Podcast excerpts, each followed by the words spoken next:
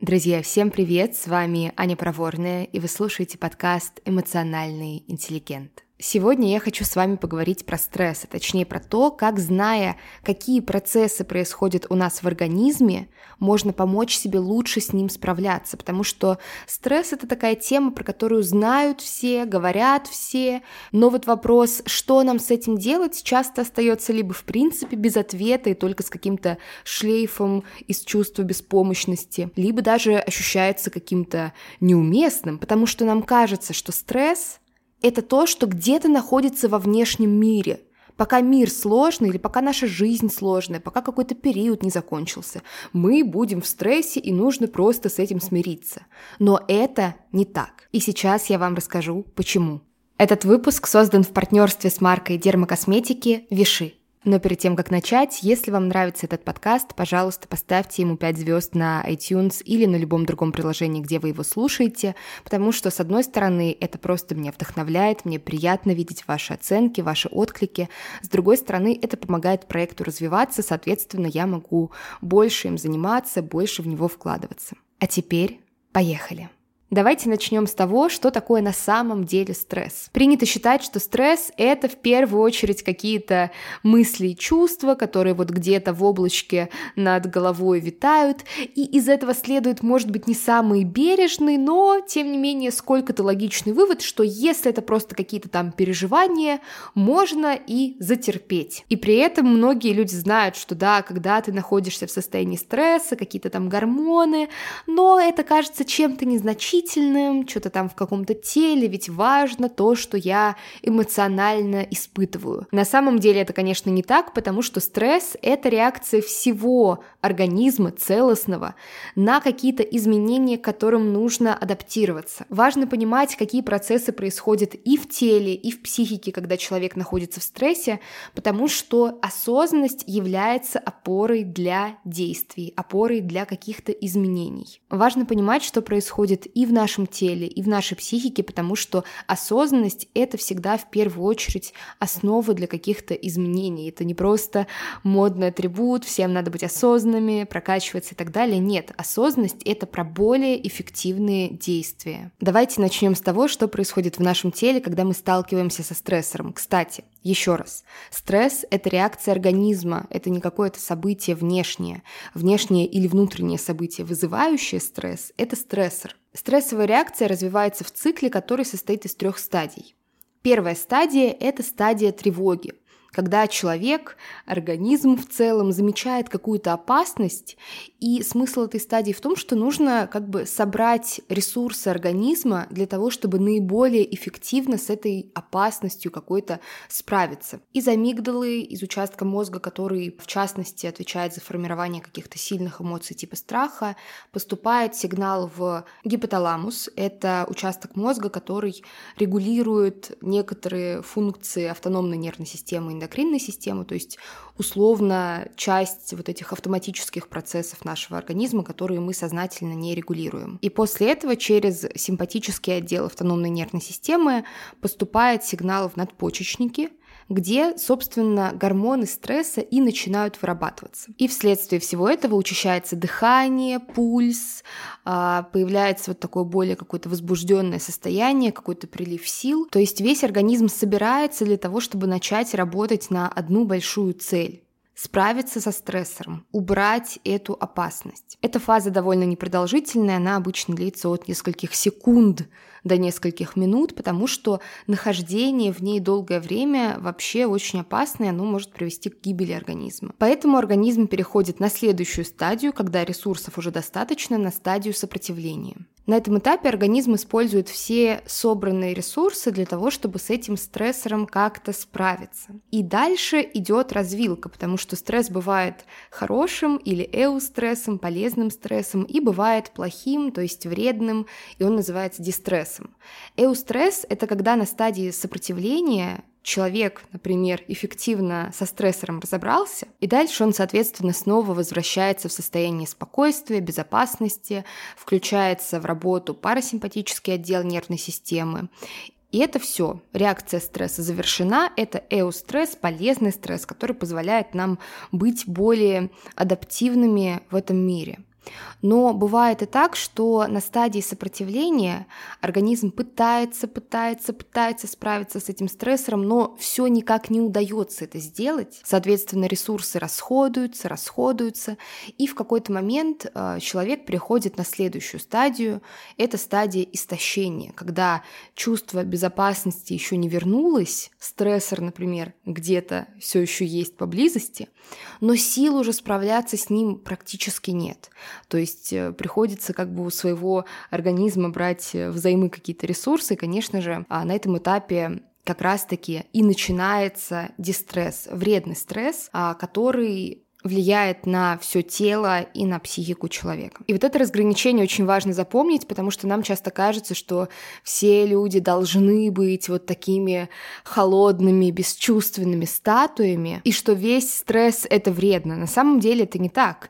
Вот этот краткосрочный адекватный стресс или эустресс, он не только не вредит физическому и психологическому здоровью, но и способствует улучшению памяти, внимания и также может на некоторое время улучшать работу иммунной системы. Важно понимать, что стресс — это не ваш враг, это не кто-то, кого вам нужно победить, а, потому что изначально это очень полезная, правильная реакция нашего организма, которая позволяет нам достигать желаемого, справляться с какими-то трудностями и, в принципе, идти вперед, потому что, как мы говорили, стресс — это реакция организма направленные на адаптацию к изменениям. Если бы не было адаптации, то и изменений бы не случалось, мы бы просто не смогли их пережить буквально. Но иногда система дает сбой, и стресс переходит в хроническую фазу, то есть нервная система по разным причинам не может обратно прийти вот в это состояние спокойствия, и тогда действительно стресс наносит большой ущерб как нашему ментальному здоровью, так и физическому. Может появляться бессонница, повышается кровяное давление, может э, появляться головная боль, напряжение, боль в спине из-за того, что постоянно напряжены мышцы. Но есть и менее общеизвестные последствия хронического стресса, например,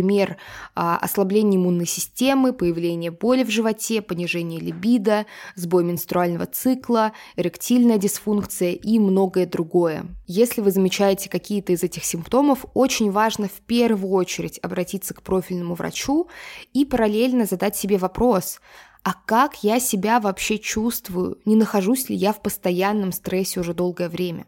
Если ответ на этот вопрос «да», то, конечно, стоит начать внутреннюю работу с собой, потому что стресс действительно влияет и на вашу физиологию. Важно отметить, что стресс воздействует не только на внутренние процессы нашего организма, нарушая работу некоторых функций. Последствия перенесенного психологического стресса можно заметить и во внешности, например, на коже лица, тела и также на волосах. Специально для этого выпуска я поговорила с врачом-дерматологом, трихологом, членом Союза трихологов и врачом клиники «Мать и дитя» Еленой Владимировной Комиссаровой, которая рассказала мне о том, как именно стресс влияет на состояние волос. Честно говоря, я сама была удивлена тому, насколько это комплексный механизм, как все на все в нашем теле влияет, мне это показалось очень интересным. В состоянии хронического стресса в нашем организме происходит ряд процессов, которые ухудшают здоровье волос. При стрессе активно вырабатываются гормоны кортизол и адреналин. В результатах воздействия централизация кровообращения, при которой спазмируются периферические сосуды, в том числе и сосуды кожи, то есть кожа получает меньше крови. Это происходит для того, чтобы питательные вещества с кровью поступали в первую очередь для жизненно важных органов, чтобы они лучше функционировали, лучше помогали нам выживать, собственно. И как итог происходит уменьшение кровообращения волосяных фолликулов. Сам кортизол препятствует проникновению аминокислот в клетки, а так как волосы это на 85% белковые структуры, аминокислоты крайне необходимы им для построения белка кератина. Соответственно, при стрессе не происходит или значительно замедляется формирование стержня волоса. Происходит увеличение выработки гормона пролактина, который оказывает негативное воздействие на рост волос. И во время стресса активно используются белковые запасы, чтобы поддержать жизнедеятельность организма. У волосяных фолликулов запасов белковых достаточно много, и в данной ситуации они будут едва едва ли не последними структурами, получающими белок. И, как мы с вами уже говорили, зачастую, когда человек находится в состоянии стресса, у него нарушается сон. Это не только сказывается на общей усталости, но также влияет на состояние волос, потому что в ночное время синтезируются очень важные гормоны, помогающие организму восстановиться, и большое значение при этом играет мелатонин, который помогает телу избавиться от разрушенных молекул, образовавшихся во время бодрствования. И, следовательно, многие продукты жизнедеятельности хуже выводятся из организма, что негативно сказывается на росте волос. А еще производство волос – это довольно энергозатратный процесс, и в период стресса энергия не будет растрачиваться на рост волос, потому что э, это просто не способствует выживанию, нужно в первую очередь бить, бежать и как-то спасаться. И в результате всех этих процессов часть волосяных фолликулов досрочно переходит из фазы роста в фазу выпадения. В трихологии такое состояние носит название преждевременного прерывания ногеновой фазы, но это проявляется по факту увеличением количества выпадающих волос. К счастью, такое состояние часто обратимо с возможностью полного восстановления потерянных волос, но, конечно, если стресс приобретает хронический характер, часть волос может долго оставаться в так называемом спящем состоянии или фазе покоя. И если не будет предпринято вовремя необходимых мер, эти фолликулы постепенно могут атрофироваться. В такой ситуации полное восстановление роста волос может быть уже невозможно. Поэтому в период стресса очень важно вовремя помочь волосяным фолликулам в производстве новых волос. И трихологи подтверждают, что при повышенном выпадении волос правильно подобранный уход может помочь нормализовать ситуацию. Итак, на что обращать внимание? Во-первых, это клинически доказанная эффективность. Средства, которые вы используете в качестве ухода против выпадения волос, должны иметь сертификат о проведенных исследованиях и оценку их эффективности. Во-вторых, это безопасность. Отдавайте предпочтение проверенным средствам с безопасными компонентами и помните, что наш организм индивидуальный и нежелательная реакция на тот или иной компонент может проявиться неожиданно. И последнее – это ингредиенты. В косметической индустрии существует не так много ингредиентов, которые на самом деле доказанно уменьшают выпадение волос и стимулируют рост новых. Одним из таких является аминоксил. Аминоксил препятствует отвердеванию коллагена в устьях волосяного фолликула, сохраняет мягкость и эластичность тканей. И в результате замедляется выпадение волос и увеличивается количество волос в фазе роста. В качестве примера эффективного ухода против выпадения волос Елена Владимировна привела гамму средств Диркос. Средства против выпадения волос в ампулах аминоксил интенсив 5 действуют на трех уровнях – кожа головы, корни волос и волокно волоса. Доказанная эффективность на 89% меньше выпадения волос в течение дня. Для комплексного подхода к борьбе с выпадением волос добавьте в свою рутину ухода шампунь Energy Plus и кондиционер для волос Диркос Аминоксил, которые укрепят стержень волоса и уменьшат выпадение волос вследствие ломкости. Но важно помнить, что если не разобраться с причиной проблемы и не научиться лучше справляться со стрессом, то даже самые эффективные средства смогут исправить ситуацию лишь на время. Стресс в любом случае снова возьмет свое. Вы слышали, какой комплекс процессов происходит в нашем теле, когда мы находимся в стрессе, и как эти процессы влияют на все системы органов. Поэтому давайте вернемся к вопросу. Как помочь себе эффективнее совладать со стрессом? Давайте начнем с того, почему же стресс часто становится хроническим, потому что именно с этим видом стресса нам в первую очередь и нужна помощь. Дело в том, что стрессор, то есть вот это событие, которое вызывает стресс, которое вызывает эту целостную реакцию организма, он может быть как внешним, так и внутренним. Давайте рассмотрим на самом банальном примере. Предположим, произошла какая-то неприятная ситуация на работе, разговор с начальником, что угодно еще. Включилась вот эта стрессовая реакция в теле. Затем разговор с начальником завершился, а, не уволили, не сократили, ничего такого не произошло. И казалось бы, тут реакция стресса должна же закончиться. То есть опасность, которая была в процессе разговора, она же миновала. То есть, по идее, тело должно как раз-таки перейти в эту а, фазу расслабления, где снова появляется чувство безопасности, но нет, этого часто не происходит.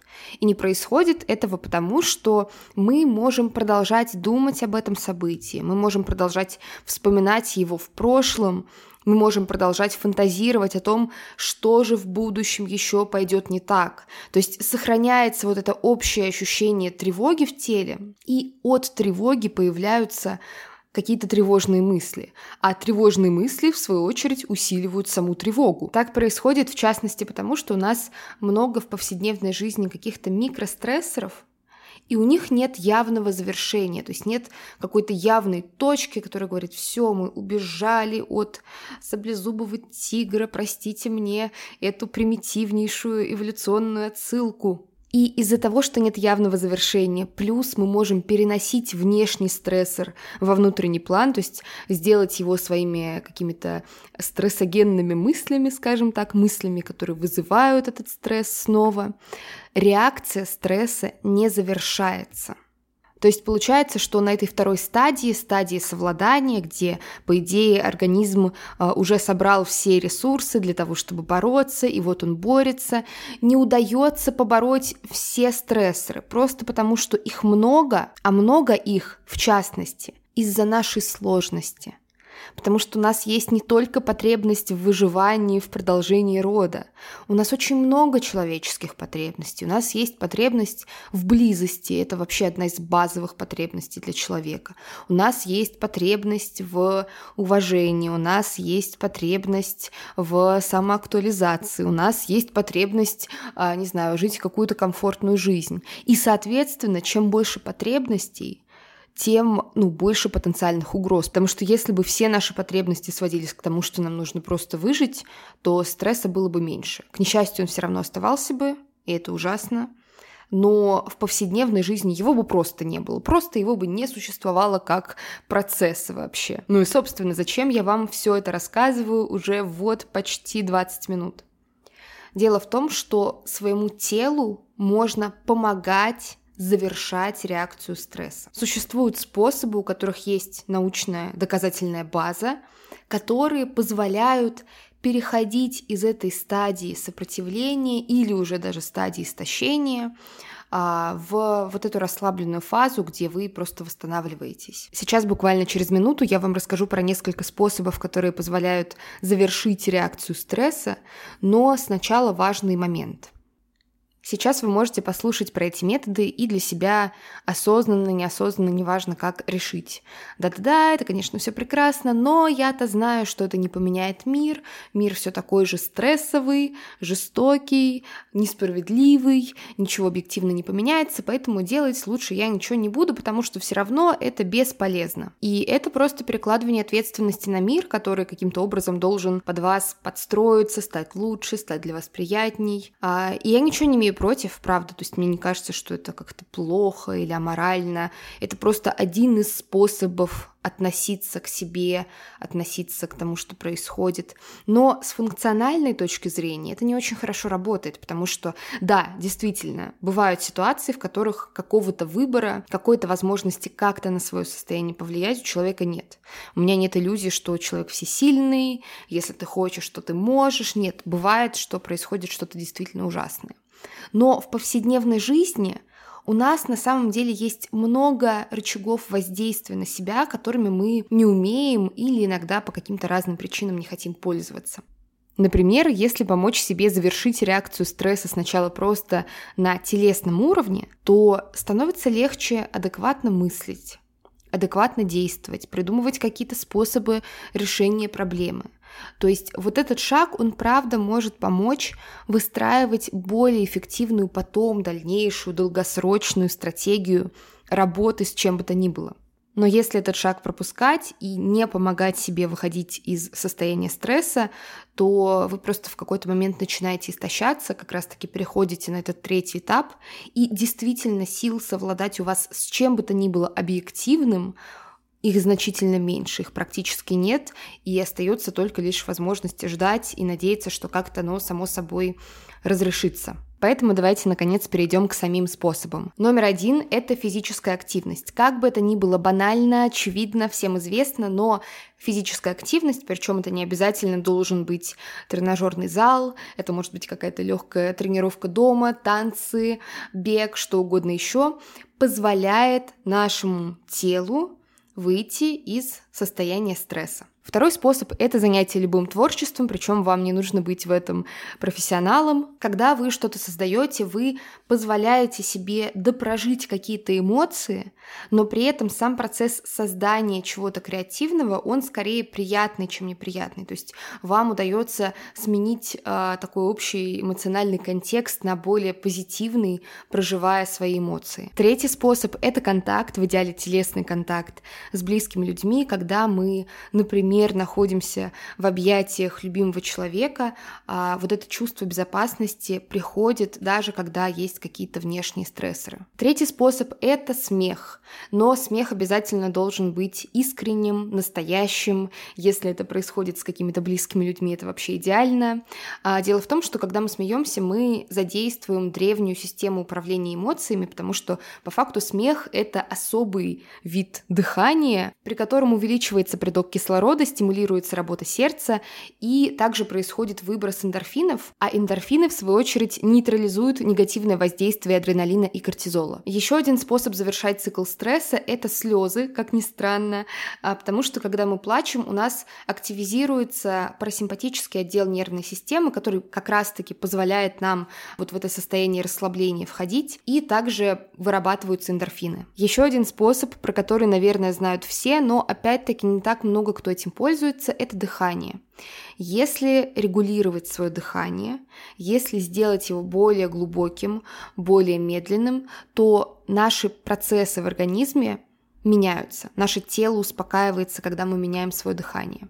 А, например, хороший способ дышать, чтобы завершить реакцию стресса, это глубоко вдыхать на 5 счетов, затем тоже на 5 а, задерживать дыхание и на 10 счетов выдыхать так, чтобы прям а, грудная клетка сужалась, то есть такой длинный полноценный выдох.